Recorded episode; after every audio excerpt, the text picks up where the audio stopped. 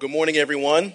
Hey, oh, good. Hey, I'm Andrew. I'm the lead pastor here at Coastal Church in Chesapeake. And hey, why don't you guys go ahead and get out your notes and your Bible, whether digital or analog, and you can go ahead and turn to Exodus chapter 25. And we are in the second week of our brand new series that's really an old series that we've been doing over the past few years.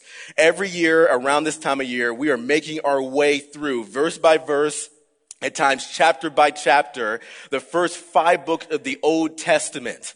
We've been looking at these first five books because God has been telling this incredible eternal story from the beginning. From the beginning, God's been telling this story that is for His glory. Church, the story that God has been writing, it is going to turn out for good. The story that he's been writing, even though people have tried to corrupt it, they've tried to stop it, they've tried to destroy it, they've tried to, to even denounce God's story, the story that he is writing, look, it is ultimately, it cannot be stopped. And we're asking this question as we continue to go through this series. Each week I want to ask you this question. Look, if this big story that God has been writing, if this eternal story is for his glory, then what does that mean for my life's story? Look, one of the most powerful and even at times perplexing parts of this story that God is writing is that he is sovereign over all of it, which means that he is in control over all of it. Even at times when it seems like life may be out of control, God has not lost control. So he's sovereign over this big story. And in fact, what he's writing, look, the end of the book, the conclusion of the story, it's already been written. He already knows how the story is going to turn out. But one of the most perplexing parts is that he allows us to choose how most of our stories even written out. So we can choose how our stories actually lived out. And I want to keep proposing to you throughout this, this series that what Jesus has to offer you, what Jesus has to give you is better thing than you could ever, better than anything that you could ever ask or think or even imagine. So will your life story be for God's glory? Now, this week, of course, I want to ask you a new question to do this second part of the series. Here's a question I want to ask you to start out this week two of our series in Exodus. Why are you here? Why are you here? Now, for some of you, okay, students in the room, I know you may be here today because you say, my parents make me come to church. So maybe the reason why you say you're here today is because, look, my parents made me come to church. Let me just even challenge you, students in the room, okay? If your parents made you come to church today, let me just challenge you, first of all, obey your parents, okay? Honor your parents so it will go well with you every time I say that, I really expect like an amen from the parents. Again, parents, I'm trying to help you out, all right? I'm trying to help you out. Look, students in the room, look, yes, unless your parents are asking you to sin, you honor and you obey them and you follow what your parents are asking you to do. So you do want to obey your parents because it will go well with you. But students, could it be, could it be that in this one name, the name of Jesus, purpose is actually found? Could it be that in this name of Jesus, look, the very identity that you're trying to find is found in Him? Could it be that in this one name, what so many people search for, hope in life, peace in life, that overcomes anxiety is found in this one name, in the name of Jesus? So maybe students, you say, why am I here this morning? My parents maybe come. Maybe it's time for you to even begin to search out and to look out and see maybe this Jesus could just be for me. Maybe it's for time for you to begin to actually own your faith. But church, again, why are you here? And I'm not, I'm not just saying why are you here, but why are you here? Why are you actually here in this moment? Why are you actually here on this planet? Do you know your purpose for being here? And you may be saying, Andrew, look, it's still too early in the morning to be asking questions that deep, okay? Like I can't handle it yet. Look, and I get it. But have you ever wondered why you're actually here on this planet? What is your purpose? You know, last week we asked the question, where are you going? Relationally, careerally, even spiritually, like where are you actually going really? And some of you may say, well, like, Andrew, forget about where am I going? And even forget about asking why am I here? Because right now where I am, I just feel stuck where I am. And come on, right now, are you stuck in a moment, stuck in a mindset, stuck in a pattern of thinking or behavior or even life itself? But have you ever thought about maybe right now, even if you feel stuck, that God could have purpose in that moment? Look, today, as we continue in this next part of this series, again, we're going to see that God is leading his people somewhere. He's leading them to the promised land. And yes, he is leading them to this place, but even more importantly than that, man, God is leading them closer to him. He's leading them to this place of his presence. So church, why are you here? Could it be that where you find yourself today on this journey of life is to even see one of the purposes that's in it? The why behind it. And could it be that part of that why is to actually get closer to the Lord your God? Okay, going to turn your Bible. I said Exodus 24, 25, but we're going to back up a little bit. We're actually going to pick up where we left off in chapter 24. And we're going to start in verse 15. And some of you who are my fill in the blank nerds in the bulletins that we give out, I know some of you guys are looking at that and you're seeing on there that we're going to be in Exodus chapter 24 through 25. And look, I know you're probably feeling a little bit anxious about that, but don't be scared, okay?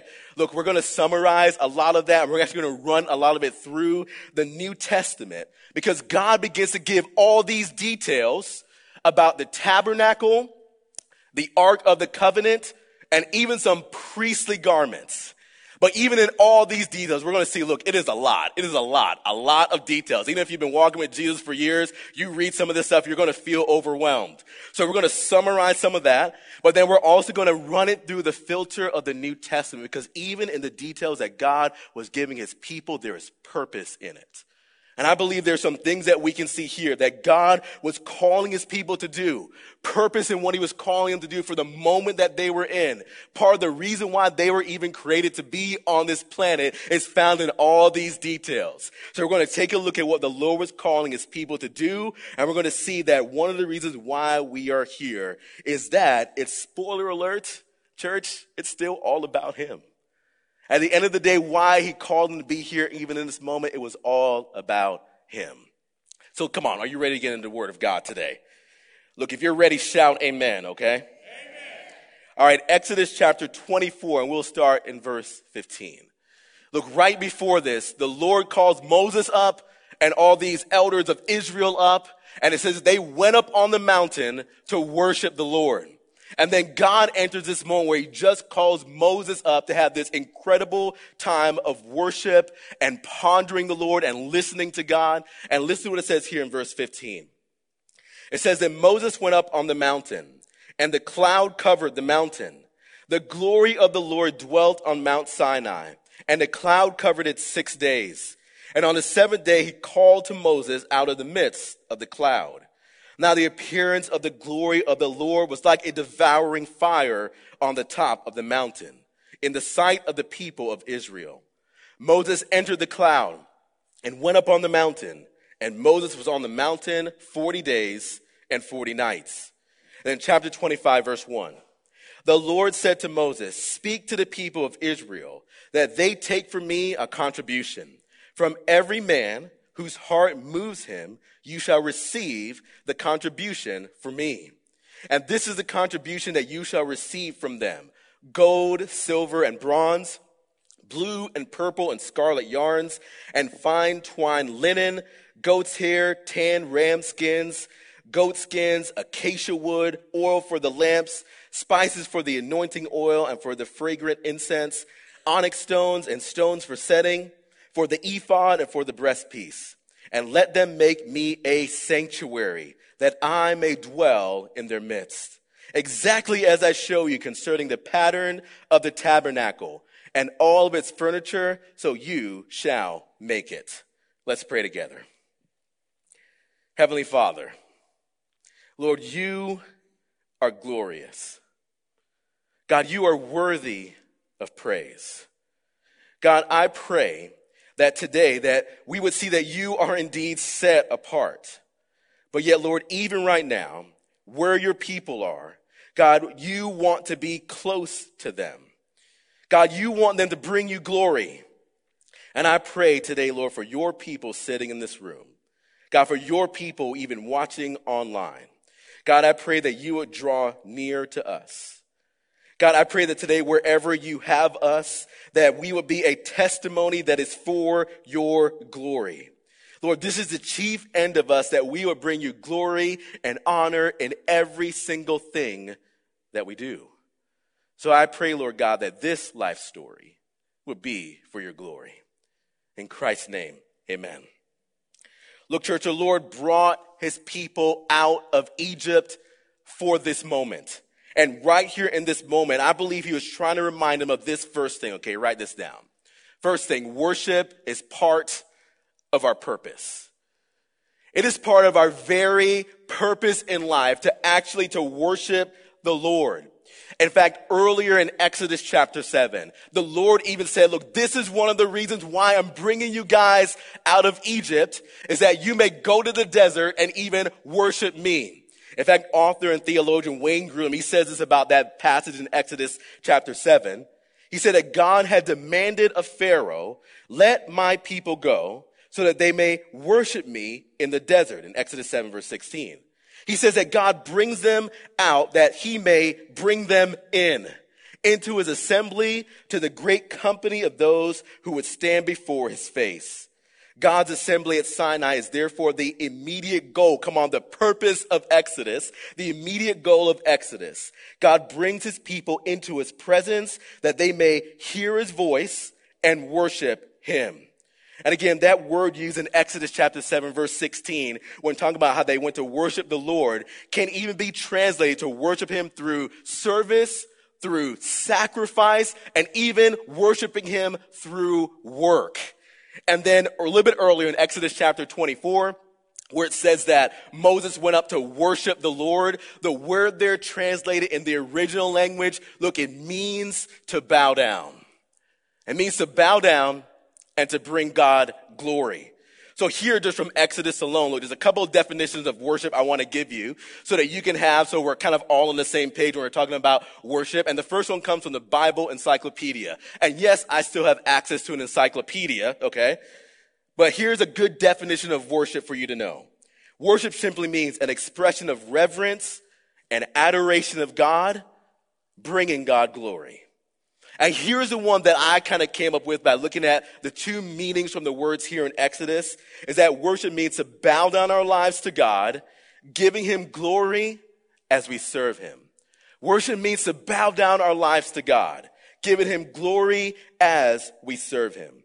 One of the reasons why God saved his people and he rescued them is so that they would literally bow down their lives to him and they would worship him. One of the reasons why we may even feel at times that we are not living out our purpose because there are areas of our lives that we still have not yet bowed down to the Lord and that we're worshiping Him in. One of the reasons why we, may even feel like we are stuck where we are because we're not giving God the reverence and adoration that He is due for even the moment that we find ourselves in.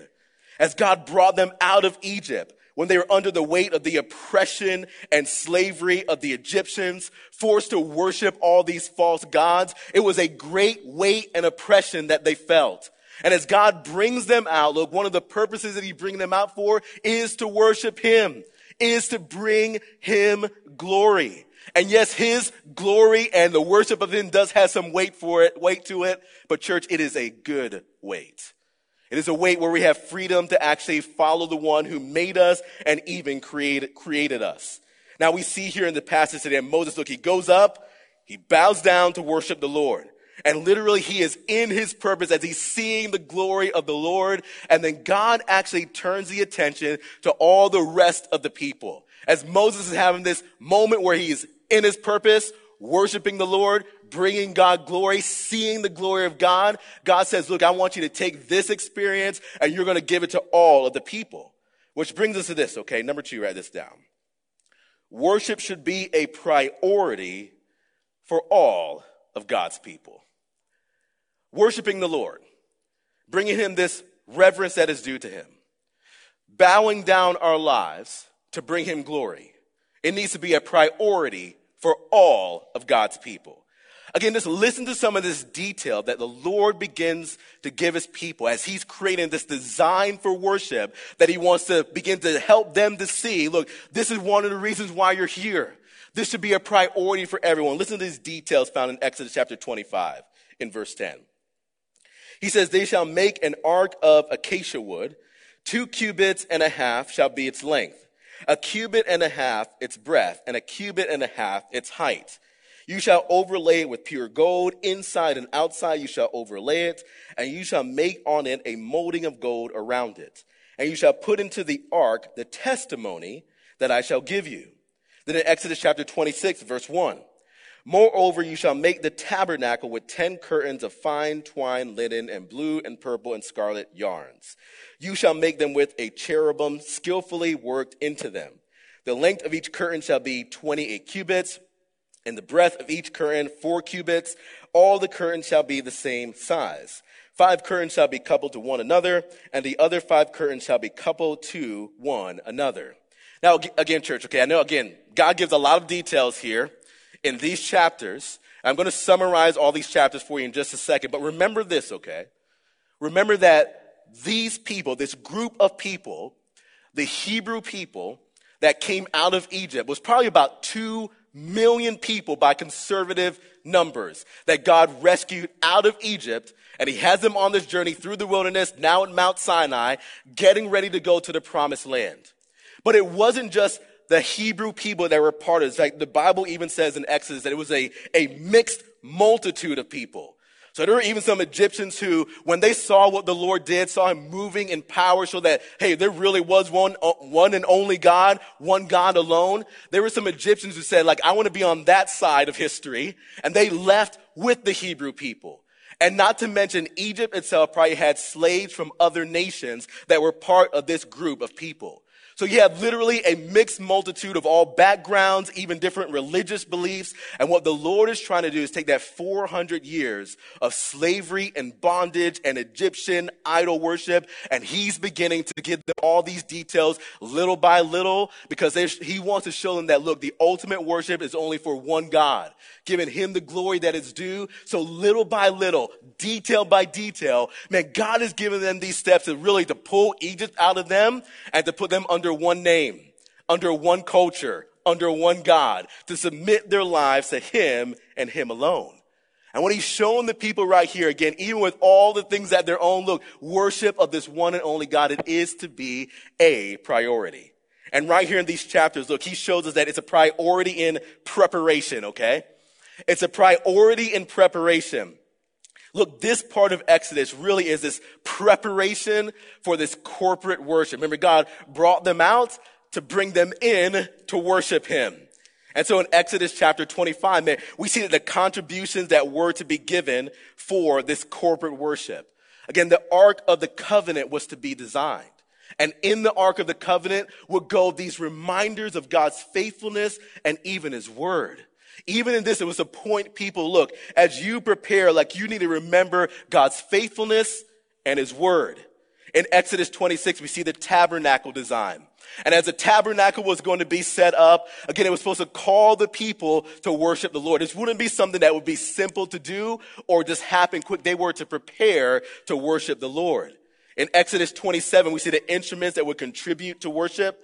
In Exodus 28, we even see the people that were, con- were to contribute to worship with the priest and the people who are going to be helping the priest.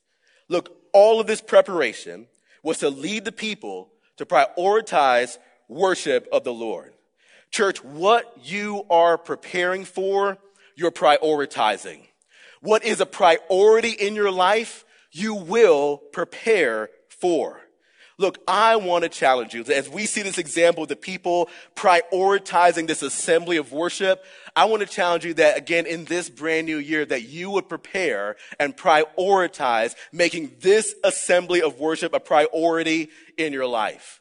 Again, like right now, all the stats show that committed followers of Jesus will go to church about 1.3 times a month. The average follower of Jesus goes to church about 1.3 times a month.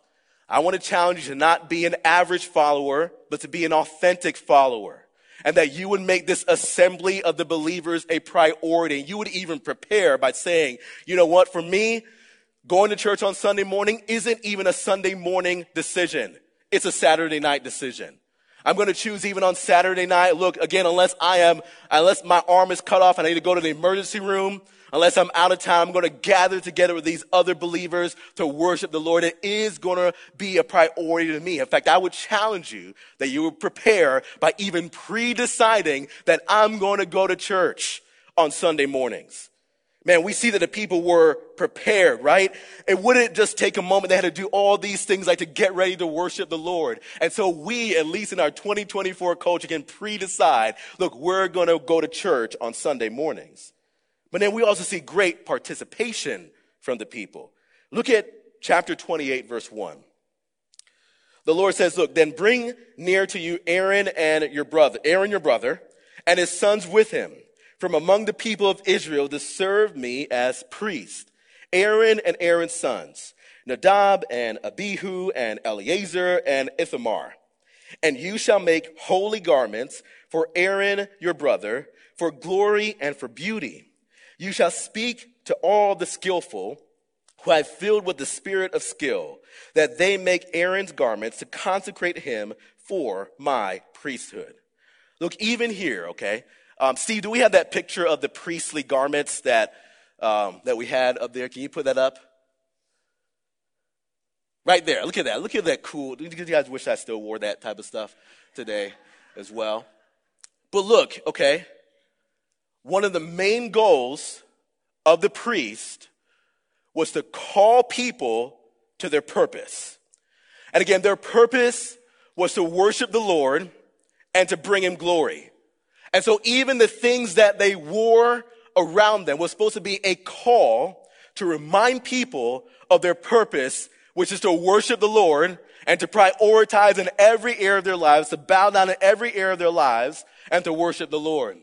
In fact, on their breastplate and even on their shoulders, like they were supposed to wear these pieces of jewelry. They were supposed to be seeking wisdom from the Lord, seeking the word of God. They would even wear the names of the 12 tribes of Israel on their, on their outfits, their priestly garments. And again, it was supposed to be this reminder that, look, all these 12 tribes, our goal is that we are in covenant with the Lord and we want to see more and more people in covenant with the Lord. Look, even the bells on the bottom of their robe. Like some of that, like some people have said, like when it, when it came to the bells that were on the bottom of their robe, because they were going to the Holy of Holies at times, and they would listen for the bells, because if the bells stopped ringing, that means that the priest had died because he hadn't confessed his sin before the Lord. He had done something wrong and he probably died in there and they needed to pull him out. That was part of it. But the bells, even as they rang, as the priest was ministering on behalf of the people, the bells were supposed to be a reminder for everyone who could hear, man, we are worshiping the Lord in this moment. It was literally a call for more people to step into their purpose, to bow down their lives, and to worship the Lord. Now, the good news is, right now we have a great high priest. Anybody know who that great high priest is? I can't, I couldn't hear you. Jesus Jesus is always the answer in church, right? But listen to what it says here in Hebrews chapter 4 about this great high priest that we now have. In Hebrews chapter 4, verse 14. Since then we have a great high priest who has passed through the heavens, Jesus, the Son of God. Let us hold fast to our confession.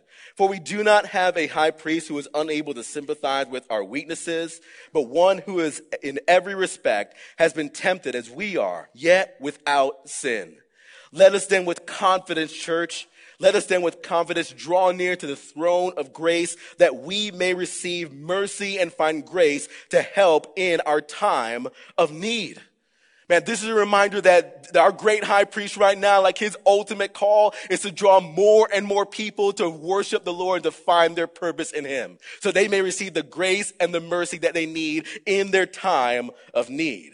So we have this incredible great high priest and invites us now to bow down our lives and to enter into the presence of the Lord and find our purpose there. But then we also have a bunch of other priests. Now do this for me, okay? I want you to point to the priests that are in this room. Are there any in this room? Anybody? I hear some mumbling, and people are scared to say what the right answer is. You could say Jesus again. I mean, he's a great high priest, right? He's always the, the answer in church, okay? If you are in Christ, okay? If you are in Christ, which means that, man, you understand that this Jesus who is God, he died on the cross to pay the price for our sins. He bodily rose from the dead. If you've repented of that sin, believe this good news that is the gospel if you've received this life to the full that Jesus wants to do in you and through you, if you know the gospel, you believe the gospel, you are in Christ. And you want to know what the Bible says in the New Testament that the priests are right now, the ones who are designed and called to bring more and more people to find their purpose in worshiping the Lord? It's you. And it's me. Listen to what Peter says here now about the priests that are in Christ. He says, but you, and he's talking to the church. Again, he's talking to those who have believed the gospel, and yes, even those who one day will believe the good news about Jesus. He says, but you are now a chosen race. Come on, the Lord has chosen you. He didn't need you, and even though he knows every single detail about you, he has chosen you.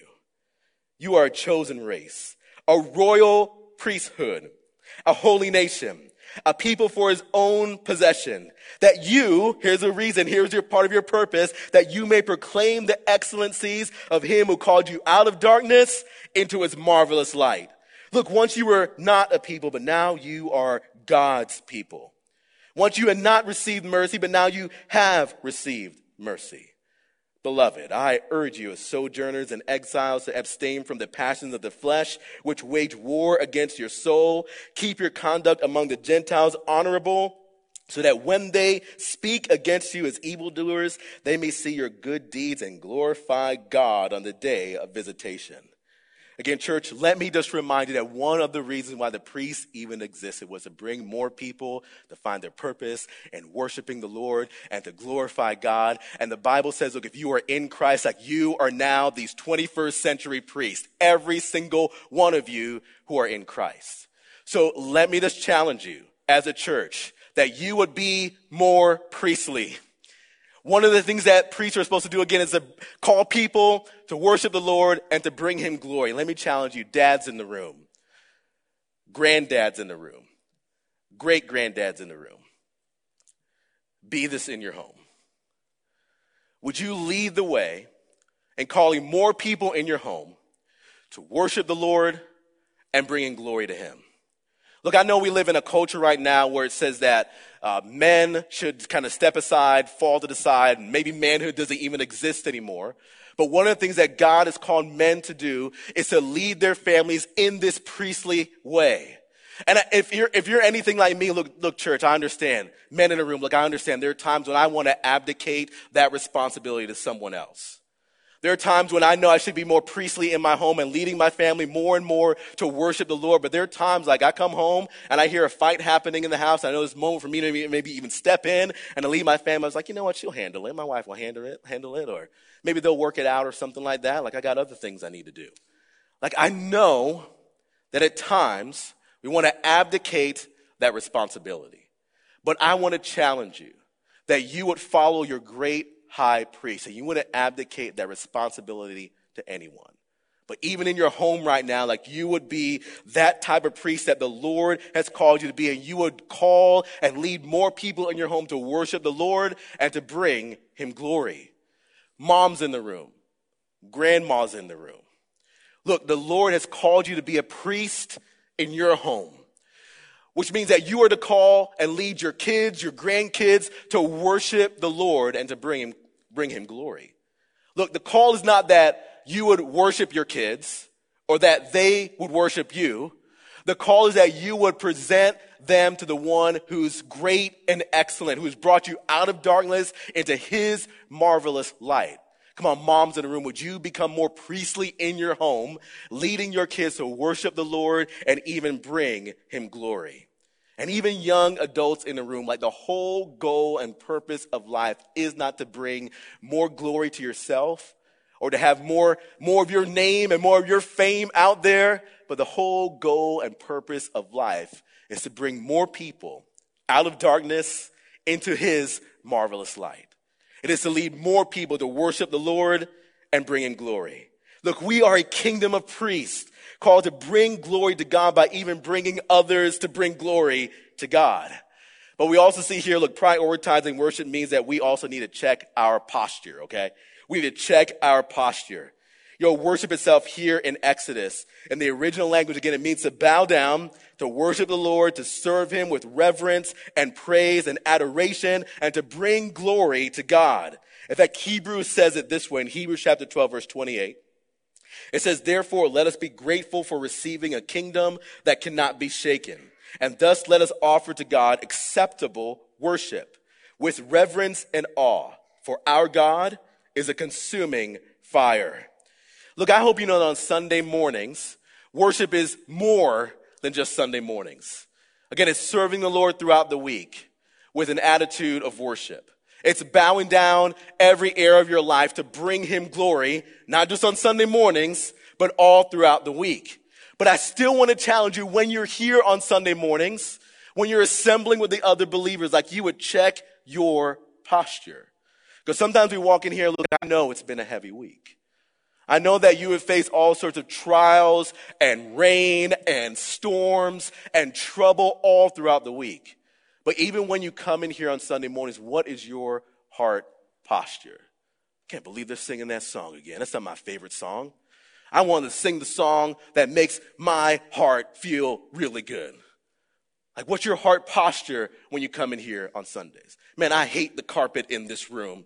Okay? I hate it. I look at it and there's stains in it. Don't look at our carpet if you're brand new. Okay? Look up. It's a little bit better. Actually, we have some lights out. Don't look up there either. Just look up here. Okay? But what is your heart posture when you come in here on Sundays? What are you focused on? And just in case you forgot, it's not about you. It's not about me. You don't come to worship Andrew Segre or Corey Pavlovsky in his skinny jeans and nice shoes and cool hair. You don't come to worship any of those people. You come to worship the one, the one who's brought you out of darkness into his marvelous light. So, again, church, when you come on Sundays, what is your posture when you come into this place? All right, I'm gonna give you the next two together, okay? And we're gonna bring this message home, okay? Because I know it's a lot, four chapters of Exodus, a lot of details that God gives, but even in his details, he's given us purpose to prioritize what matters most in worshiping him. Two more, okay? Number three and number four together. Number three is worship and generosity are always in partnership. And then number four, God had already provided for his worship. Look, worship and a heart of generosity are always together. They're connected. And then we see here that God, for this worship he was asking the people to do, where their purpose is found in it, where it's supposed to be a priority for him, God had already provided for everything that it would take to bring him glory. In fact, listen to what it says here again in chapter 25 and verse 1. The Lord said to Moses, He said, Speak to the people of Israel that they take from me a contribution. From every man whose heart moves him, you shall receive the contribution for me. And this is the contribution that you, that you shall receive from them. Gold, silver, and bronze. Blue and purple and scarlet yarns. And also fine twine linen and then some goat's hair, tan skins, goat skins, and then all these oil for the lamps and all these onyx stones and fragrant incense and all these things that God said, look, go and get a contribution from the people so that I may have this tabernacle, this ark of the covenant, these priestly garments, so that the people may worship me. Now, church, think about this for a moment, okay? The people were slaves for 400 years. They had nothing. Where in the world did they get gold and silver and then even blue? I know, again, everyone, how many people are wearing blue this morning? You're wearing something blue, okay? Raise your hand up. Anybody wearing any purple up in here? Anybody wearing any purple right now? Okay, a couple purple people um, up in this place. I know it's so common nowadays, but, but back then, blue and purple fabric was some of the most difficult fabric to make. In fact, oftentimes blue and especially purple, it was only worn by royalty or very rich people. So where in the world did they get gold and silver and blue and purple and all these rich things from? God had already provided for his people to worship him. In fact, God himself, he plundered the Egyptians to provide for his people. In Exodus chapter 3, verse 21, it says, The Lord says, Look, I will give this people favor in the sight of the Egyptians, and when you go, you shall not go empty. But each woman shall ask of her neighbor, and any woman who lives in her house for silver and gold, jewelry, for, and for clothing, you shall put them on your sons and your daughters. So you shall plunder the Egyptians. Then in Exodus chapter 12, verse 34, so the people took their dough before it was leavened, their kneading bowls being bound up in their cloaks on their shoulders. The people of Israel had also done as Moses told them, for they had asked the Egyptians for silver and gold, jewelry, and for clothing. And the Lord had given the people favor in the sight of the Egyptians, so that they let them have what they asked. Thus they plundered the Egyptians. Look, God had already provided for his people to be generous in this building of this place to be able to worship him. In fact, we see that God, being generous to his people, were, was actually a very design to turn their hearts back to what they were created for in worshiping the Lord and giving him glory. In fact, it's the same thing Jesus would even say in Matthew chapter 6, verse 21, where he says, Look, for where your treasure is, there your heart will be also. Come on, church. Is your treasure right now in your possessions? Is your treasure right now in all of your stuff? Your stuff is not to be the Lord of you. Your money is not to be the Lord and leader of you, but you are to submit your stuff to the Lord. Man, God challenges people that when they've been given so much, that they would turn this around as an act of worship to the Lord. In fact, that's one of the reasons why we stay around here when we're talking about our tithes and our offerings, like giving to the Lord, that it is not out of obligation, but it is an act of worship. When you realize just how much God has provided for you. Yes, I know many of you work hard. I know you work hard and what you have, you've earned, but if you are in Christ, you know that not even one thing can be received unless it is first given from heaven. You know that God owns everything anyway. And we are called to be stewards and managers of what the Lord has given us. So come on, right now in 2024, like, are you letting your possessions and your money be the Lord and leader of you? Or are you letting the Lord be Lord over your money and your possessions? Because worshiping the Lord, bowing down your lives in every area, including your finances, bowing down your life to bring Him glory, seeing that even in this area, I'm to give the Lord reverence and respect and honor. Even in this area, points to a heart that sees that generosity and worship are connected. It points to the fact that you declare with your life, at the end of the day, you know what? God has already provided for me. So when I give back to Him, it is not out of obligation. It is an act of worship. Look, as our worship team comes back to the stage, I wanted to give you a couple of steps to take at home this week. The first step I want to challenge you to do, okay, is that you would choose to pre decide. That this week, that you would choose to pre decide. And maybe for you, like it's, it's saying, you know what? Again, unless I'm sick, um, unless my job calls me into work, and I would even say, look, if your job keeps calling into work to even to push back some and say, you know what, going to church be in the church. Like this is not just something I do, it is who I am. It's something that I want to prioritize. I'd even challenge you to push back on them a little bit and say, look, I need to have time where I'm prioritizing going to my church. So maybe you need to choose to pre-decide corporate worship will be a priority. Or maybe it's even being more priestly for God's glory in your home.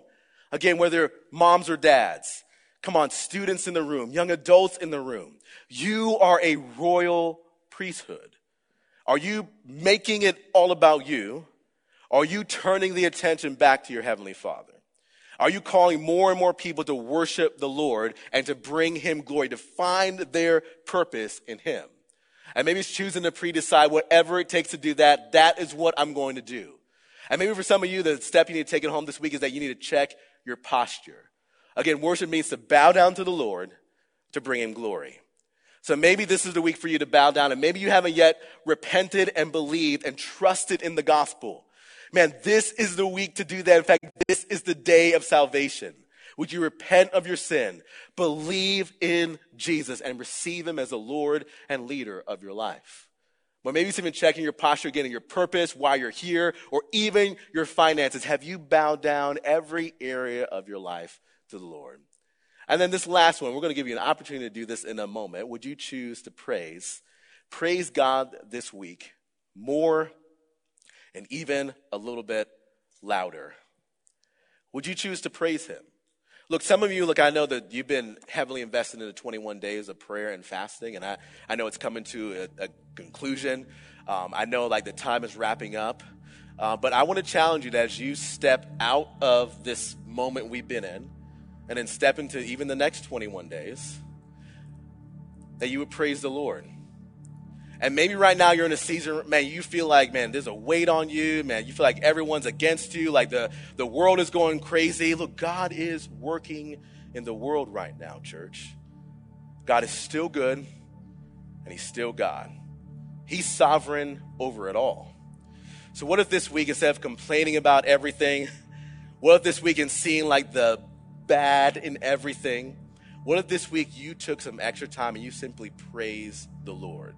Look, some of you just need to go home today and you, you need to get out a piece of paper and you need to write down everything that you have, everyone that's good in your life, and just make a list of all the things that you have. I'm talking about, I'm talking about even toilet paper, writing it down and praising God that I have toilet paper in my house.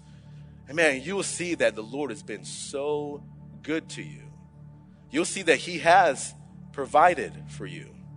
You'll see that, look, part of my purpose in life is to bring honor and glory to the Lord. So would you praise him a little bit more this week? And then again, I don't know what you walked in here with today.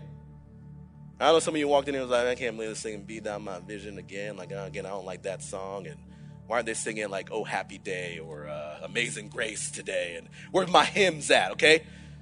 I don't know what you walked in here with today. But as we sing this last song today, it's not about you.